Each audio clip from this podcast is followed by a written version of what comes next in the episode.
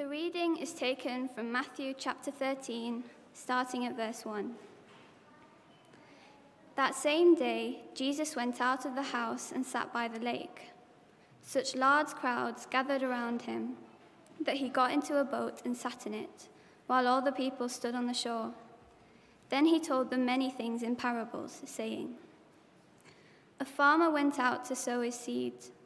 As he was scattering the seed, some fell along the path, and the birds came and ate it up. Some fell on rocky places, where it did not have much soil. It sprang up quickly, because the soil was shallow. But when the sun came up, the plants were scorched, and they withered because they had no root. Other seed fell among thorns, which grew up and choked the plants.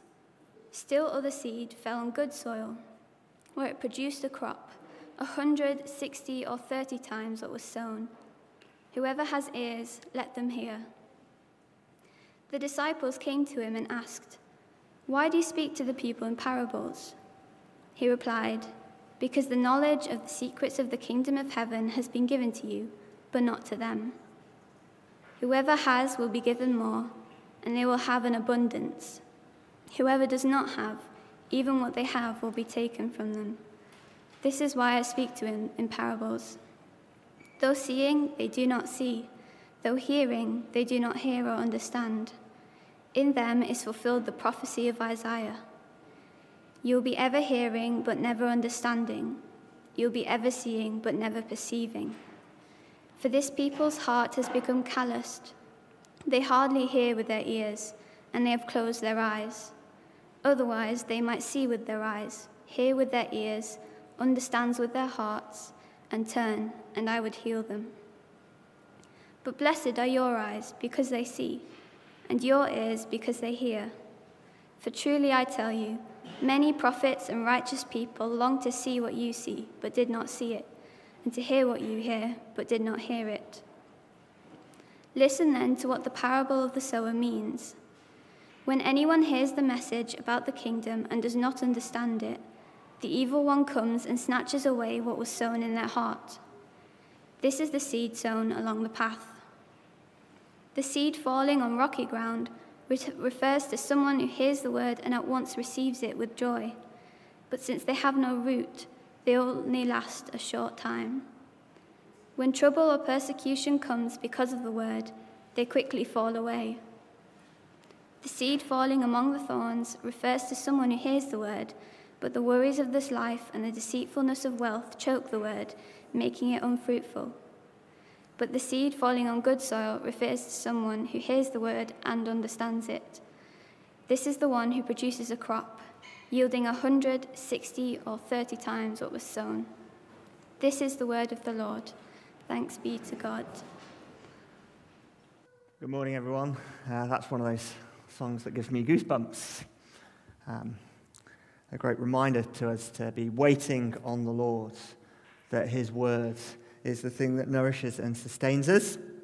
That's the theme we're going to be thinking about uh, through this term as we look at the Gospel of Matthew in this new series. And as we begin and as we look at that passage, quite a famous passage, the parable of the sower, I want to ask a question.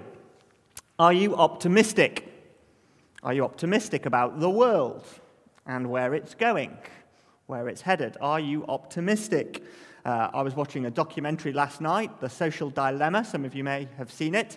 A lot of people there not optimistic at all about the world and where it's going. And a big reason why is they've spotted that in our world today there is increased polarization. That means increased division in society. Two groups of people who are basically just shouting at each other. Uh, as that picture makes clear, people uh, divide into different opinions, and then they don't talk or discuss them or, or come to some sort of compromise. They just shout at each other, you're wrong, no, you're wrong. Polarization, division.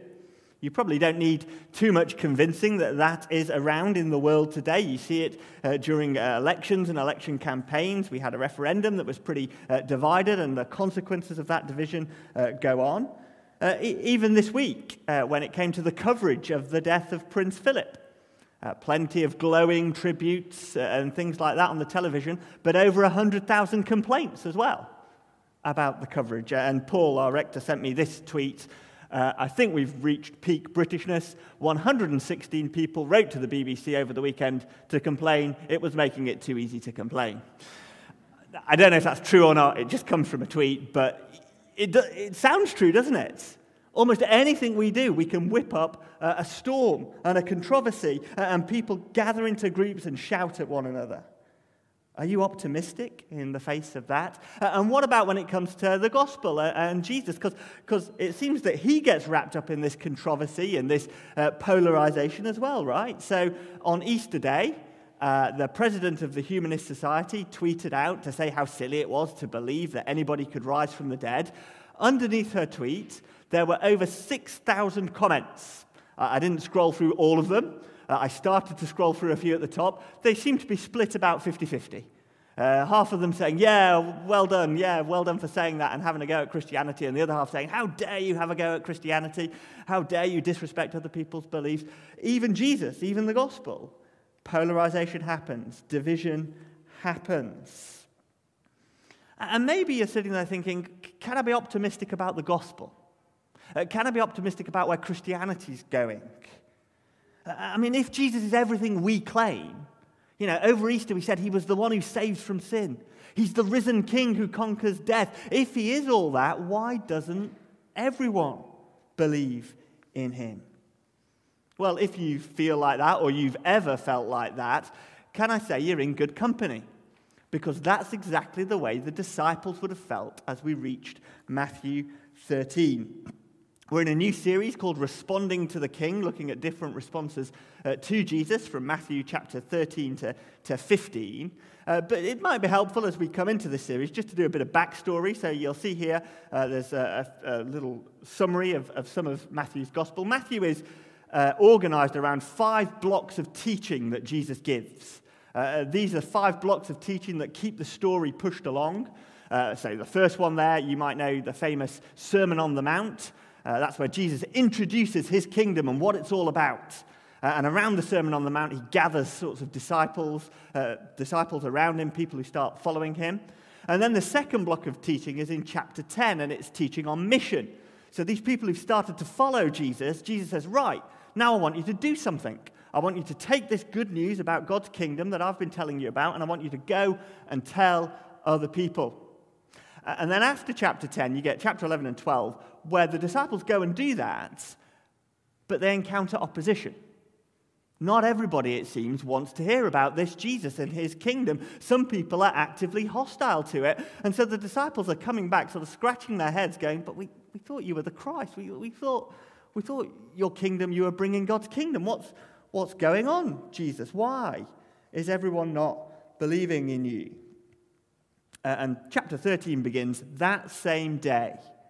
So right after the events of chapter eleven and chapter twelve, Jesus said, right, come to me, I- I'm going to explain. And he explains with a series of parables what his kingdom's all about, how people respond to it, how it grows. Uh, and the first of those parables, maybe the most famous of them all, is the one we just heard read, the parable uh, of the sower. And at the end of that parable, of course, as, as Pete was explaining, we... we saw it read out for us, and dramatically so, with props and everything. I can't compete with that, really. So, uh, but we got we got the story. We, we maybe know the story. And at the end, Jesus says, whoever has ears, let them hear. You're going to need to listen. Listen carefully to what I'm teaching you, says Jesus, to the crowd and later to his disciples. And as we get there, just look at how the disciples respond to the story. So verse ten, after Jesus has told the story and says, you need to listen, the disciples came to him and asked, why do you speak to the people in parables? Big question. Why does Jesus speak in parables? Uh, let me translate that. The disciples are really saying, Jesus, why are you speaking in riddles? And maybe that's um, something you're not, you're not really read it like that before, because maybe, like me, uh, growing up in lots of different, uh, a few different churches, you'd heard something a bit like this. See, Jesus taught in parables because they were simple stories about everyday things that people could understand. He's just connecting with their everyday experiences, and they're really straightforward stories with a simple message. I'd heard that growing up and uh, since then. Maybe you've heard that as well. But why does Jesus say he's teaching in parables? Verse thirteen, Jesus speaking, "This is why I speak to them in parables. Though seeing, they do not see. Though hearing, they do not hear or understand." It's actually the exact opposite of what I thought. Jesus doesn't speak in parables because they're stories with a simple meaning that are easy to understand. In fact, they're quite the opposite. For a lot of people, they mean they don't understand. They're unclear stories. And I think we miss that because we're just so familiar with the story. We've heard it so many times before. And we forget that reading the Bible, we're in the privileged position of having Jesus explain it to us at the end of the passage. If you didn't have that explanation, maybe we wouldn't think it was such a straightforward, easy story. If you were just left at the end of verse nine, like the crowd was, it might not be quite so clear what the story was about. So why does Jesus speak in parables? Why? What, what is he doing? I think what we're seeing here is Jesus is saying, look, these parables, they act like a filter. Those who are hungry for my word and, and hungry for my kingdom, what they do is they come to me, just like the disciples do.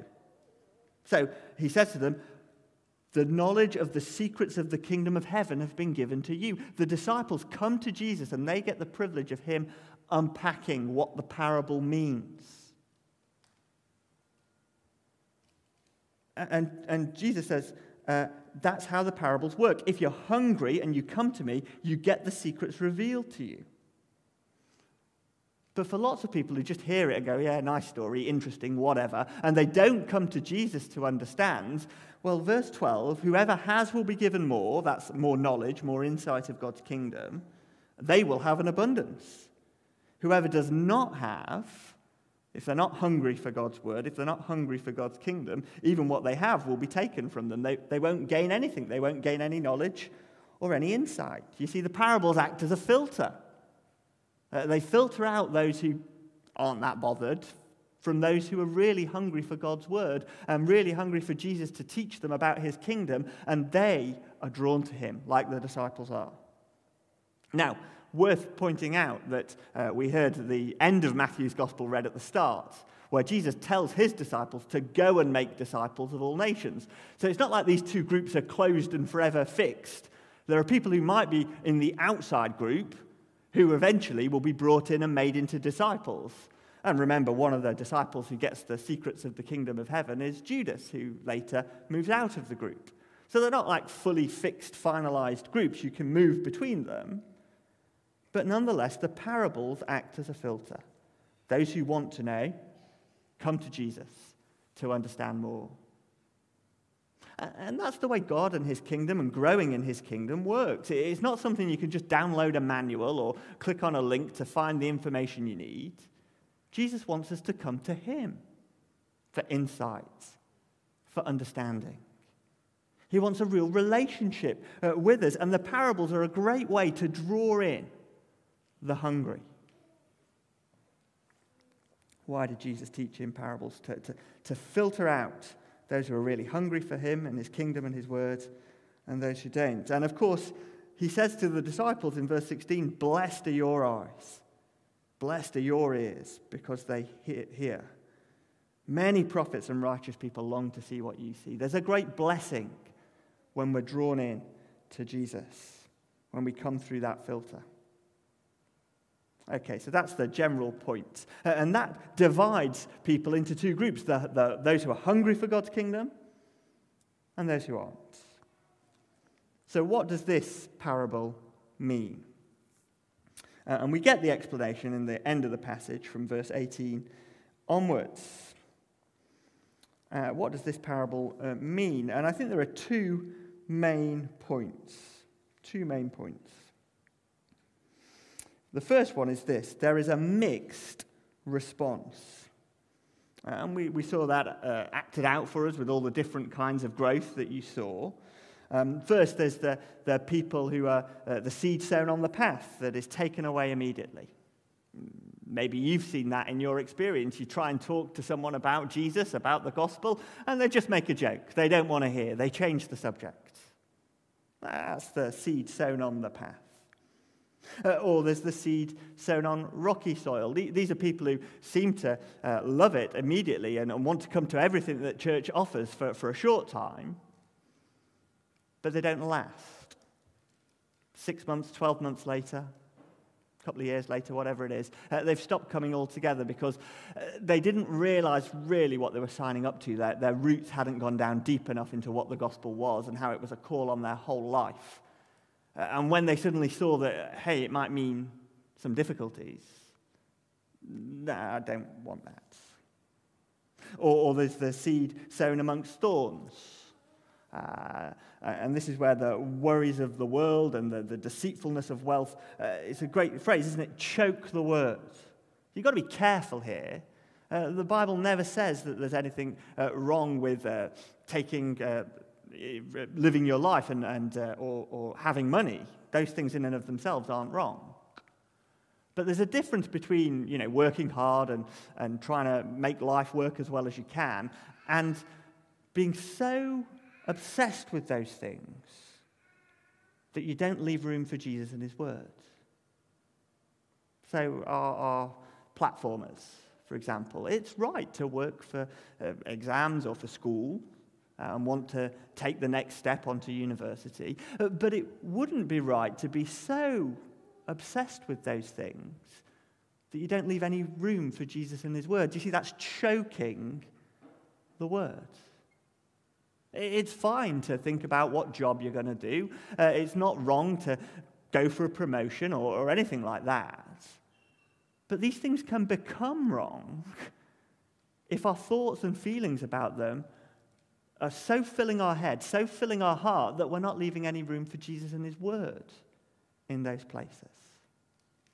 It's not wrong to have a, a nice house and decorate it well, but if we become so obsessed with those things that our eyes and our hearts are taken off Jesus and his word, then it becomes a problem.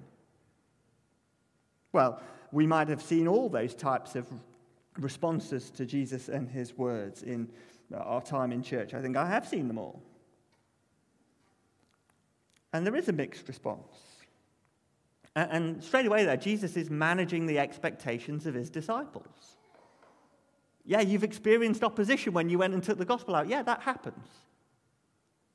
But, and I think this is actually Jesus' main point, is verse twenty-three. The seed falling on good soil refers to someone who hears the word and understands it. This is the one who produces a crop yielding sixty, one hundred sixty or thirty times what was sown.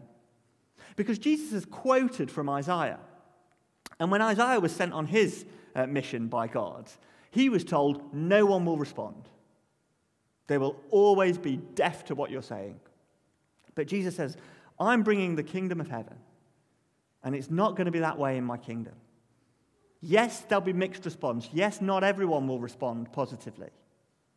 But there will be a positive response. The gospel will grow. And it's, you know, sixty, thirty, one hundred times what was sown. They are um, fairly ordinary yields. thirty would be a fairly small year. Uh, sixty would be a, a good year. And one hundred would be like a, a bumper harvest. But, but they'd be, you know, expected. It's ordinary and it's organic growth that Jesus is talking about. It doesn't necessarily feel like something extraordinary is happening, but it multiplies. Generation by generation by generation, it multiplies. And in the end, it amounts to something huge. Here's a statistic I found this week, and it really surprised me. It shouldn't have done, but it did, and I don't know if it will surprise you or not. In nineteen ten... there were six hundred million professing Christians on planet Earth, six hundred million. In twenty ten, there were two point two billion.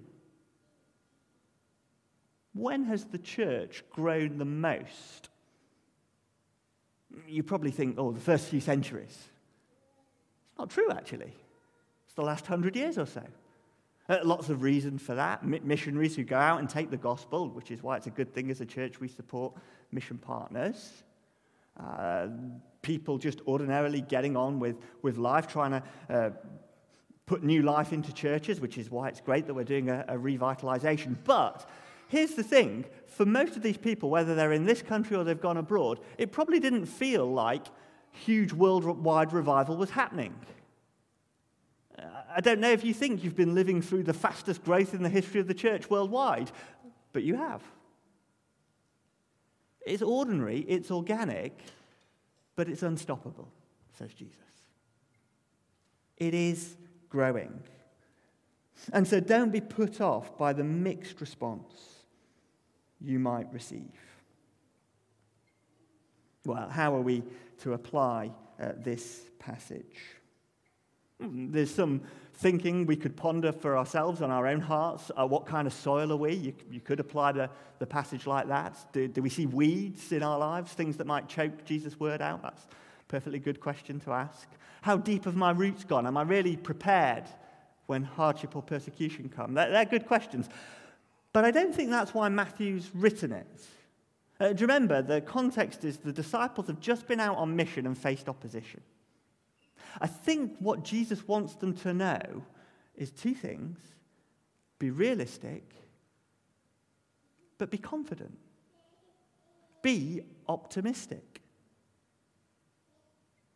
If you're one of our young people here, you might be wondering what kind of world you're, you're growing up in and the polarization. But if you're a, a Christian, you can be confident. Yes, be realistic. Not everyone you talk to about Jesus is immediately going to say, tell me more. But some will. And the gospel will grow. We're not to expect everybody to immediately drop everything and want to be Christians, but Jesus says it will grow. We can be confident of that as Christian believers. And I think those two things, be realistic but be confident, are so helpful.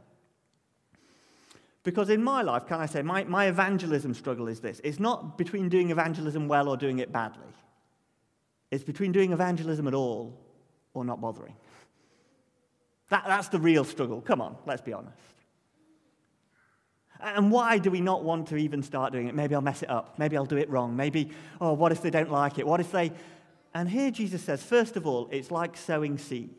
There's lots of jobs on a farm I would have not the first clue how to begin doing, but I think I could sow seed. You don't need special tricks and techniques to do evangelism. You just need to tell your story. Uh, you just need to say why Jesus matters to you.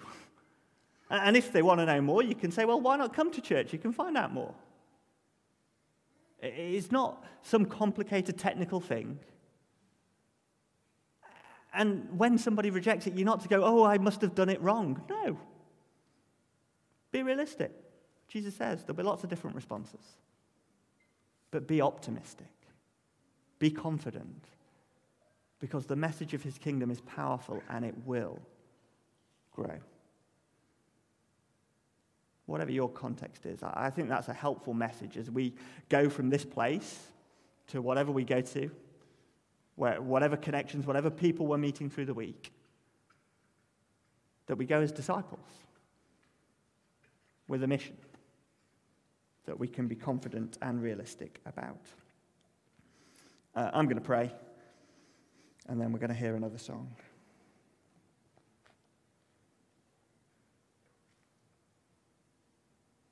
Heavenly Father, thank you for Jesus and his words. Thank you that it is powerful and it does grow. It produces a crop. It's life-giving and fruitful. Help us to be those who hear and understand the word. And help us to be confident in that same word as we take it out. Help us to be realistic, but help us to be optimistic too. Thank you for Jesus and his helpful teaching, which sets our expectations and gives us the courage to go forward with the mission he's given us. And we thank you for all these things in his name. Amen.